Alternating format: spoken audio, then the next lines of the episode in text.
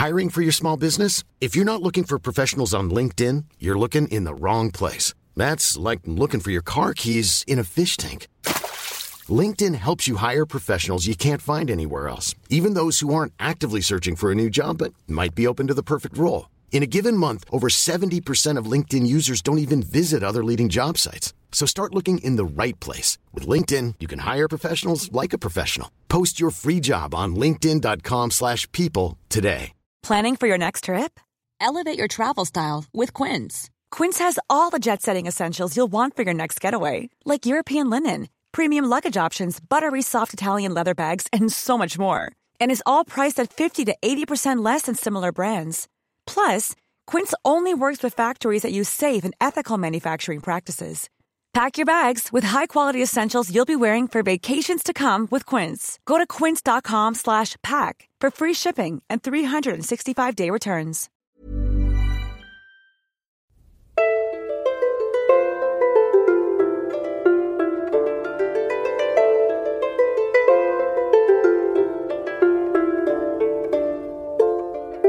Hello and welcome to the Renaissance English History Podcast. I'm your host, Heather Teysko, and I'm a storyteller who makes history accessible because I believe it's a pathway to understanding who we are, our place in the universe, and being much more deeply in touch with our own humanity. This is episode I've lost count 167, I think. I think it's 167. And I'm going to be talking about famous escapes from the Tower of London. This is a shorter version of the talk that I did at the Intelligent Speech Conference uh, last week. So if you saw it there, then I'm sorry, this is a duplicate, but most of you did not see it there. So um, for those of you who did, thank you so much for coming. And I will put in the show notes links to some other favorite episodes I've done and other things you can listen to this week instead of this since it's a duplicate for you. So show notes are at englandcast.com slash tower. englandcast.com slash tower for the show notes. Just a couple of quick pieces of admin. First off, TudorCon is happening this year in person. I got an email last week from somebody saying, Is TudorCon happening? And I thought, well, I keep saying it on my show, but I guess not everybody hears that. But I'm going to say it again. So, TudorCon is happening in person October 1st through 3rd. It's three days of basically a Tudor nerd fest.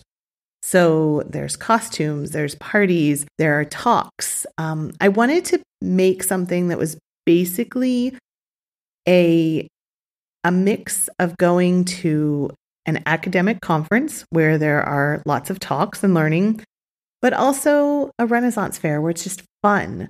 So this is kind of a mix between the two.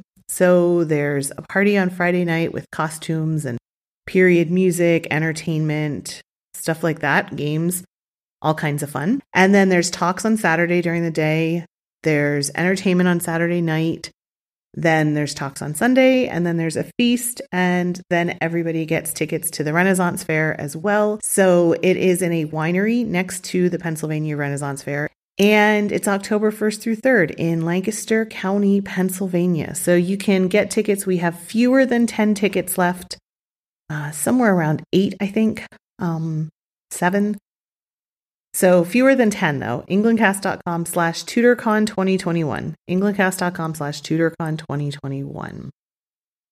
One other thing is that once a year I do a crowdfunding campaign for my Tudor planner, which is this beautiful um, planner slash diary, diary if you're in England, um, but planner if you're in America.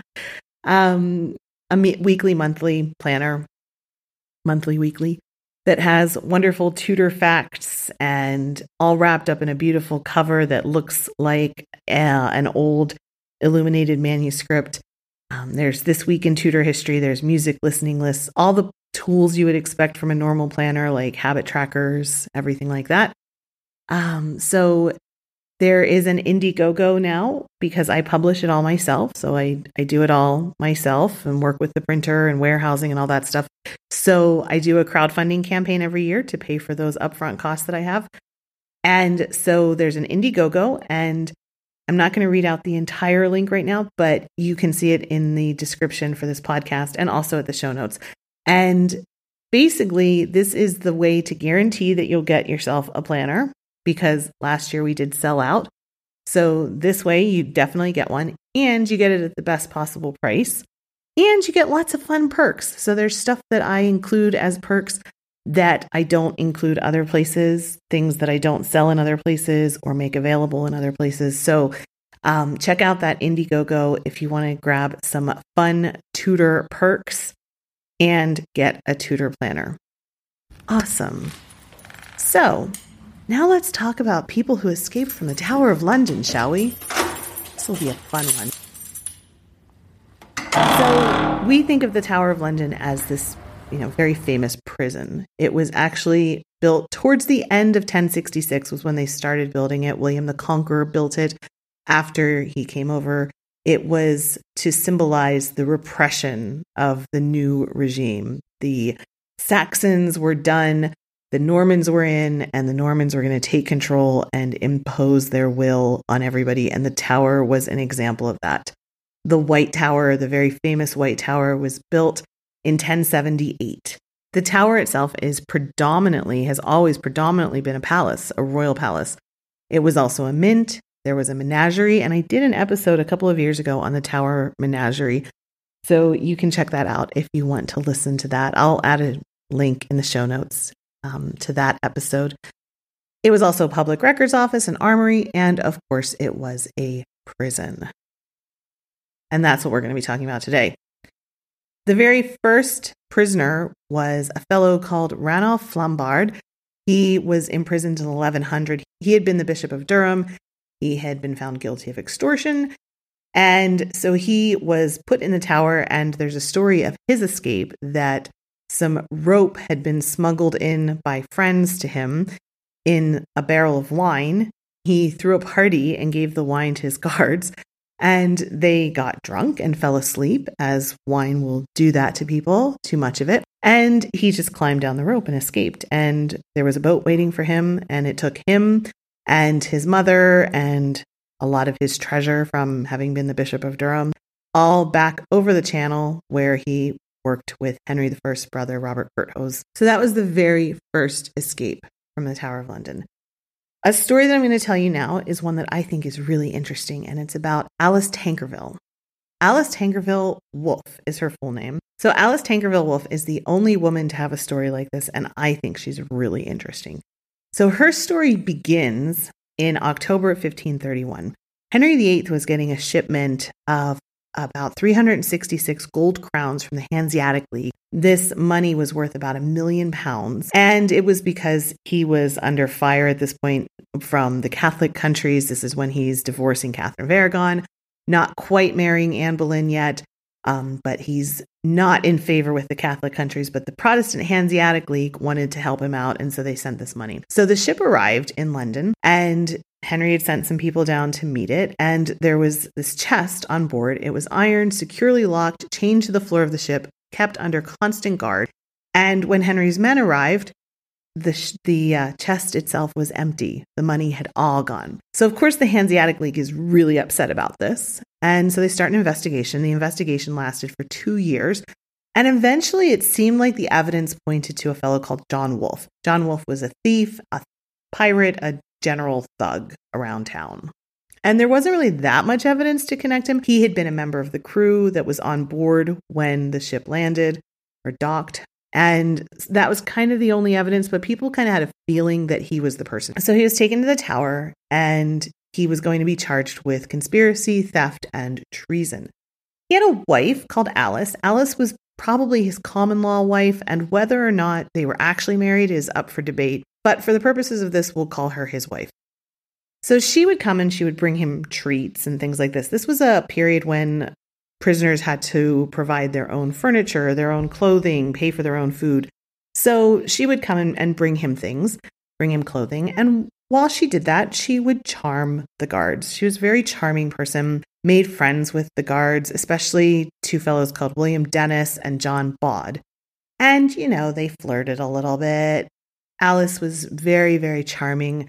She was possibly a prostitute, um, but you know, she knew how to how to work her natural graces. And so John Bod in particular started to fall for Alice.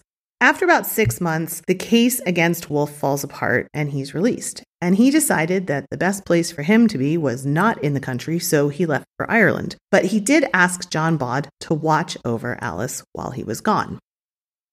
John Bod's only too happy to agree to that. Um, but then Wolfe leaves, and soon after he leaves, there's actually new evidence that linked Wolfe to the theft of the 366 gold crowns. And also, that new evidence implicated Alice as a potential accomplice.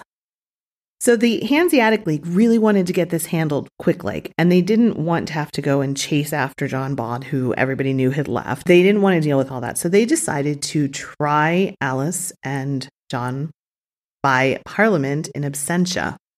So essentially, Alice was being charged and convicted of a crime while she was in London, but she didn't even know about it. And during all that time, she was visiting her new friend, John Bod. She was, you know, seen around the tower, basically just visiting her friends. And she wasn't even told of the charge until after the trial. So she was found guilty and she hadn't even been notified that she was found guilty. And then there was a warrant for her arrest. So meanwhile, while all of this is going on, Wolfe returns from Ireland and he has a scheme to make even more money. So she had befriended two foreign merchants. Alice had befriended two foreign merchants. She had even been to their rooms, their chambers, and she knew how much money they had, kind of a general idea. She knew they were really, really wealthy. Why she was in their chambers, I'm not sure, but she was there. So make of that what you will. So they had this plan that they were going to take the money by murdering the men. So they lure them, her and Wolfe lure them to the river. They kill them on boats um, they tie them up, throw their bodies in the water, and then they take the keys. Before they did all that, they took the keys to their rooms. Now, because the crime was on the water, Alice was officially a pirate now at this point. Crimes on the water, you're a pirate. So Alice is now a pirate. She takes the keys from the men, like I said. She breaks into their homes to rob them, but they were caught and arrested. So now Alice is a pirate, implicated in this other theft from the Hanseatic League. It's not looking very good for her. So, one prosecutor wrote a letter to Cromwell that we still have a record of, pleading for Cromwell to intercede in this, making sure she is punished and locked up. And he said that he was worried that if the diabolic woman escapes, we shall be in great jeopardy. So, Alice had a reputation. She was put in the Cold Harbor Tower and not just put in a cell, but she was also chained into her cell. And because her and Wolfe were pirates, they were tried in the Court of Admiralty and they were sentenced to hang upon the Thames at low water mark in chains, and the rising tide would drown them, which would be horrifying, I think. Alice did not want this to happen to her, and she decided she was going to hatch a plan. One of the things was all of her old friends at the tower were feeling sorry for her. They liked her, they knew her, and it was hard to see her as this murderer pirate person when you know she was their friend. And she was being treated very harshly um, seeing a woman in the tower to start with and then chained it, it was unusual. So they began to feel sorry for her and decided to help her come up with a plan to escape. William dennis himself was one of the earlier guards that had guarded wolfe and he was a visitor to her cell and he decided that he would show her a secret way how she might be conveyed out of the tower. But then people started to get suspicious of William Dennis, and he was actually dismissed for fraternizing with the prisoner. So then comes back her old friend John Bod, and he arranges so that he can become her guard and was there almost every day. And they start to build up their friendship again, probably talk about a potential romance if she could get out. And John Bod is basically smitten at this point. So they hatch a plan. Bod had sent through some men's clothing to her, also some rope, and a key to the outer door of the prison. So, one thing is that her prison door was not that well locked. These weren't really impressive locks, uh, they weren't modern locks. There was just some old bone that was pinning it shut, pinning her door shut. So she was actually able to reach under her cell door and kind of wiggle things around and shake it and get it loose and poke at it. And she knocked it out. Now, John Bod actually knew all the schedules that were going on. He was very high up in rank and he knew everybody's schedule and when the shift changes were. So he had arranged that, you know, nobody would be right at her door and they would be leaving at a time when the shifts were just changing and there wouldn't be as many people around. So she dressed up in the men's clothes that Bod had given her, and she left her cell and made her way out of the Cold Harbor Tower. And she went up to the top of St. Thomas's Tower above what we call Traitors Gate now. And there, John Bod was waiting for her. At this point, she had gotten out of her tower, she had gotten out of the main part of the prison, and there was still a moat around the tower at that point, and that was basically the only obstacle to her freedom if they could get across that moat. And so Bod has a boat waiting, and they go across the moat and head in the direction of St. Catherine's Dock, east of the tower, and close to about where Tower Bridge is now.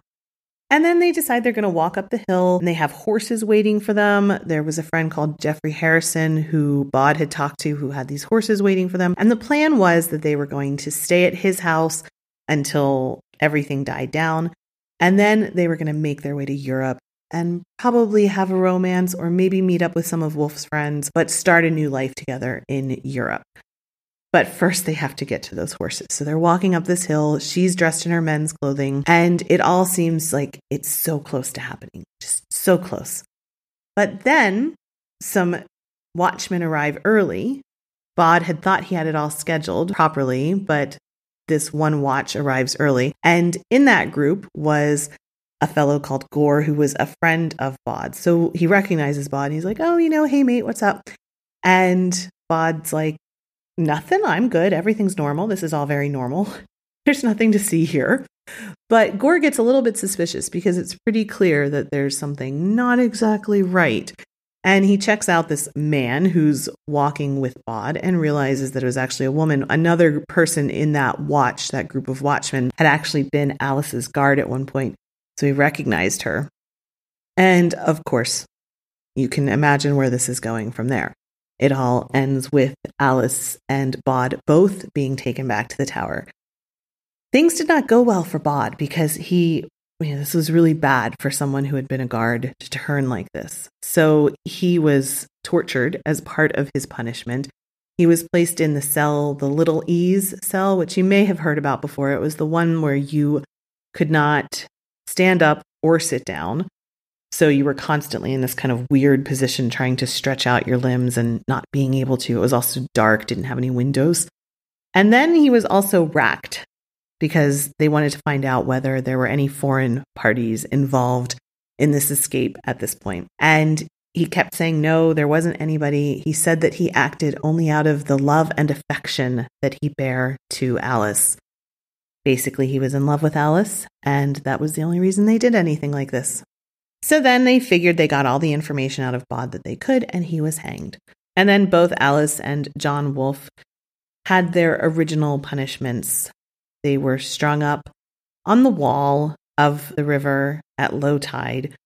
And Edward Hall says, At last, she and her husband, as they deserved, were apprehended, arraigned, and hanged at the foresaid turning tree, where she hanged still and was not cut down until such time as it is known that beastly and filthy wretches had most shamefully abused her while being dead.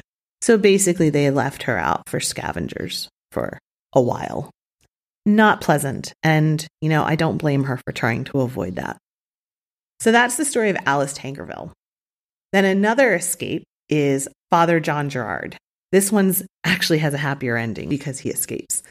Father John Gerard was a Catholic priest who lived during Elizabeth's time. He became a Jesuit priest who came back into England after studying abroad in Rome and in France to convert English back to Catholicism. So I also did an episode seven, mm, six, seven years ago about the Catholic experience in England. This was a period where, of course, there were priest hunters, and we've got Nicholas Owen, the architect, building these priest hides and, and hiding places. And Um, if you watch the Gunpowder Plot series, you kind of have an idea of what was going on in terms of the, the Catholic situation during Elizabeth's time. They were persecuted a lot. So, Father John Gerard was one of these people who came in and, and was working with those Catholic families. And one of the reasons why they were persecuted was, of course, it, they found themselves in a difficult position after the Pope declared Elizabeth illegitimate and said that Catholics were okay if they rose up against her. At that point, where is your loyalty? Is your loyalty to the Pope? Is your loyalty to the Queen? And so the Protestants around Elizabeth, including Walsingham and Cecil, were very suspicious of any Catholics, thinking that they might be this kind of internal army so that when Spain invaded, they would rise up from the inside. So things were not good for Catholics during this period. So, Father John Gerard wrote that he lived during the last era of a declining and gasping world.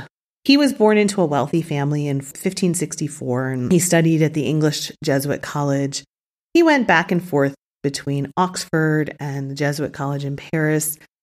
He was very learned, very intelligent, and he first came back to England to become a priest and minister to Catholics when he was in his 20s. And he was arrested at that point by guards and customs officials. And he was sent to London where he was imprisoned, not at the Tower, but he confessed that he was a Catholic. He refused to attend service. They eventually set him free. And then the Bishop of London got involved and asked him if he would debate his religion with him. And Father John said no, he, he wouldn't.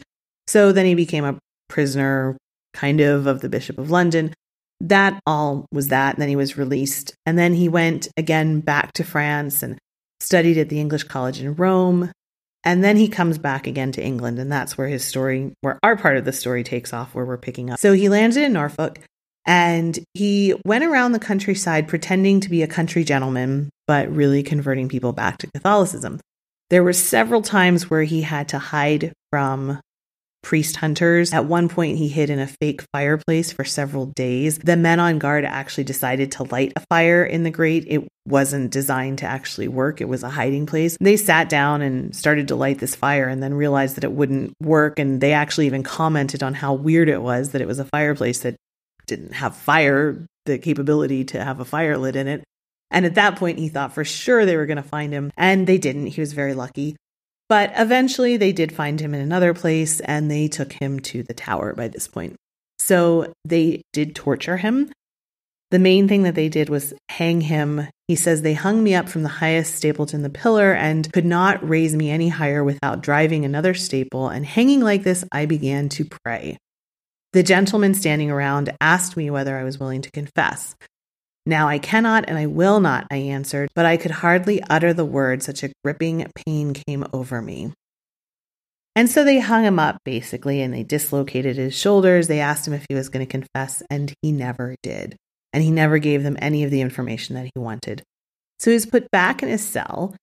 Some of his friends were able to get some money to him, and he had a, a guard, a jailer who felt bad for him, who was quite compassionate. He asked his jailer if he could buy some oranges. And the jailer said, Yes, of course, and brought him some oranges in. And every day he says he did exercises with his hands to build up his hand strength because his hands were quite weak from the torture that had happened. So he would draw little crucifixes into the peels of the oranges and he would stitch the crosses together from the orange strings and hang them on a thread and make them into little rosaries. And all the time he would store the orange juice in a very small jar. Now, citrus juice can be used as a an invisible ink. So it took him close to five months to be able to hold a pen in his hand and to start to write.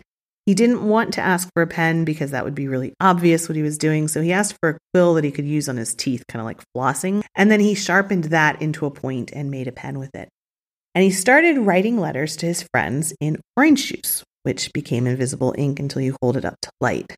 So even now, if you want to have a fun experiment, you can make invisible ink by writing with orange juice, and then you could use a hair dryer to heat it up.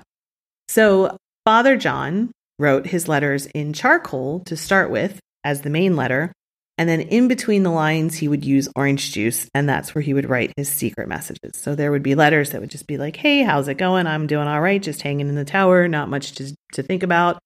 Here we are then in between the lines, he would write, you know, this is how I think I can escape, blah, blah, blah.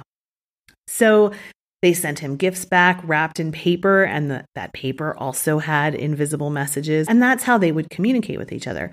Eventually, he was able to connect with another prisoner, another Catholic, who had a room that was close to a creek that ran by the tower. And it seemed like it might allow for an easy escape if only you had some rope. So he was able to use the orange juice and write to his friends and tell them that he had a plan and they were going to arrange a rescue attempt. The first time it didn't work, he went to his friend's room. Again, his jailer was quite compassionate and let him go visit his his new friend, but there were too many currents around the river and they weren't able to get the rope up to him. But then they tried again the next day. His rescuers came in a boat. They knew what room he was going to be in. They threw the rope up to that room and then he climbed across the moat and across the creek, and they were able to get into the boat. So he had a really difficult time because his hands were still so weak. He actually writes, I had gone three or four yards face downwards when suddenly my body swung round with its own weight and I nearly fell. I was still very weak, and with the slack rope and my body hanging underneath, I could make practically no progress. At last, I managed to work myself as far as the middle of the rope, and there I stuck. My strength was failing in my breath, which was short before it seemed altogether to be spent. But he made it, and he escaped. He was one of the few people to ever escape from the tower. And rather than leave the country, this guy, he was so tough. He stayed in England, continuing to preach and to convert people back to Catholicism. Of course, it was huge news that he escaped. And then once that talk kind of died down, he was able to go back and, and continue his work. He continued his work until the gunpowder plot. He had been implicated in the gunpowder plot, though he went to his grave saying that he never knew anything about the plan and he wasn't involved at all. But because he was implicated, things were a lot harder for him. He wound up leaving England disguised as a foot soldier in the retinue of the Spanish ambassador. He went back to Rome and he lived until he was an old man. He died at age 73 in the English College Seminary in Rome. And also, while he was there, he wrote his autobiography called The Autobiography of a Hunted Priest, which you can still read today. I'll include a link uh, in the show notes at englandcast.com slash tower. So, a total of 40 prisoners escaped from the Tower of London over the years. There's another very famous one that did not go well, which is when Henry Howard, the Earl of Surrey, tried to escape through his toilet, which led to the river in theory. Though I will say that this particular escape is debated among historians, it's not that well, it's not that widely written about or publicized because it only appears in one source in the Spanish Chronicle. So I'm not sure it's actually true or not, but it makes a good story. And prisoners were still kept in the tower all the way up through World War II. And there was the most recent escapee was in 1945 when a private Elsie Wheeler of the Duke of Cornwall's light infantry walked out of the Tower of London. He had been found guilty of being absent without leave. When under arrest, he struck a superior officer and just left. And that was the most recent escape from the Tower of London. So I hope you enjoyed that episode. That's it for this week. Um, remember TudorCon tickets at englandcast.com slash TudorCon 2021. Show notes at englandcast.com slash tower. The Indiegogo for the Tudor Planner is going through May 22nd, I think, May 22nd, May 23rd, something like that.